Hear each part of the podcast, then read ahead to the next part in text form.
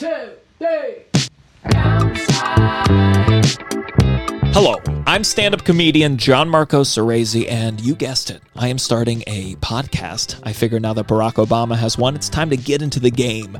The show is called The Downside, and it's a lot like this intro. It's a place where negativity is celebrated, kvetching is encouraged, That's Jewish for complaining. and downsides are discovered in all silver linings. That other voice was my more positively inclined co host, Russell Daniels Hi. take it down a notch.